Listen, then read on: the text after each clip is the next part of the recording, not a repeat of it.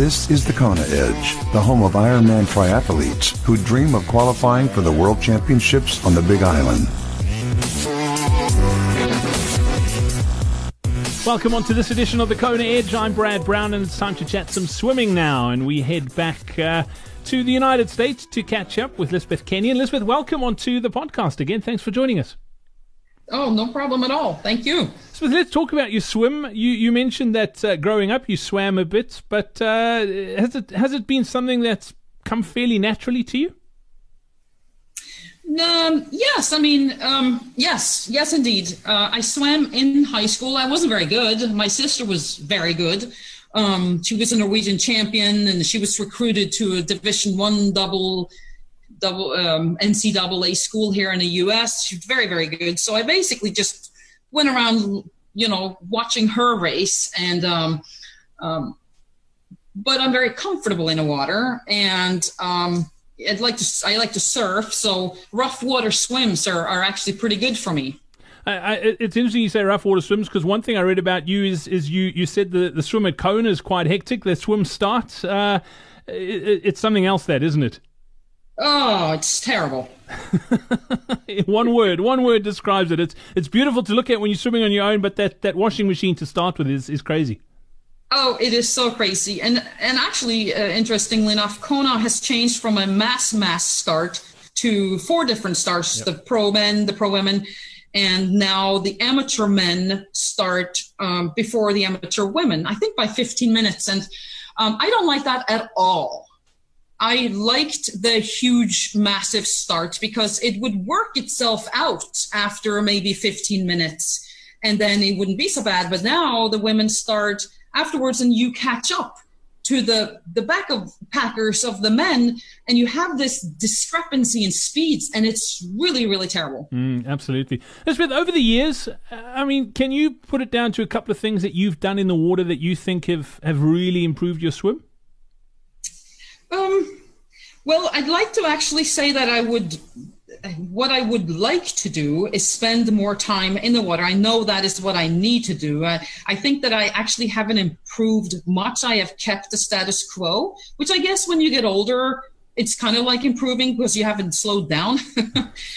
but um, you know, the, my time is so limited, and swimming is what's uh, really getting on the back burner for me because it is the smallest part of a triathlon. So I tend to neglect it more and, and spend the time on this on the bike workouts and swim workouts. So I actually only swim twice a week in the pool, and then I swim with a Vasa ergometer once in the pool. So I've been able to, you know, not really improve, but I haven't. Also, I haven't gone backwards. Yeah, you pretty much maintained it. What what sort of workouts do you love doing in the pool?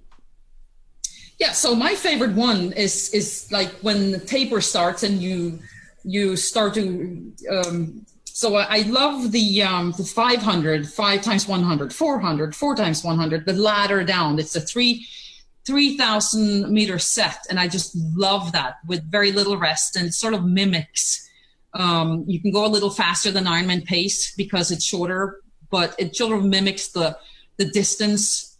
Uh, it's very sort of distance specific. So I love that set. Um, and I also love doing sort of in the beginning, I love doing these maybe a 400 and you sprint 25 and you go easy 25 and you just do that for durations and you come back and you make those longer and longer. I feel that really sort of gets you in shape. And you, you mentioned the you, you don't mind the rough stuff too much, being being a surfer as well. Do you get to do much open water? Oh yeah. Uh, so I live in Rhode Island, and we have water everywhere surrounding us. So from May until until November, actually, we live uh, maybe a, a, kilometer and a half away from a town beach, and so we swim um, all summer. I'm not in the pool from at all from uh, during the summertime. So yeah, lots of open. Do, do you think that that has improved your swim a lot, having that open water experience?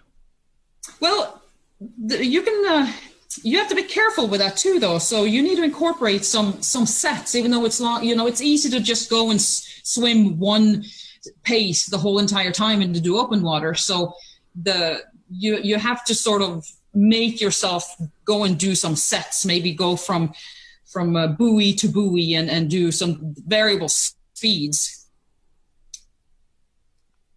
And from a from a technique perspective, uh, I mean, having that uh, that open water experience and sighting, I mean, that must give you a bit of an advantage going into Kona over someone who's who's just done pool swimming.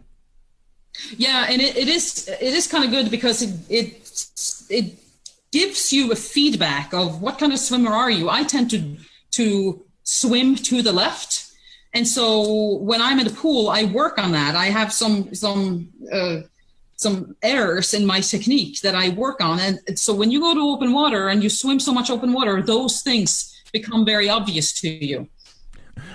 I, have got that problem too, Lisbeth. I, although sometimes it's left, sometimes it's right. I've yet to figure it out, but I cannot swim straight for the life of me in open water. Uh, it will be something I will improve of that. I've got no doubt. But uh, Lisbeth, thank you so much for your time on this edition of the Kona Edge. I look forward to chatting about your bike next time out. Thank you. We hope you enjoyed this episode of the Kona Edge. If you want to improve your swim, be sure to check out our next free live online swim seminar. Get to thekonaedge.com slash swim seminar to sign up now.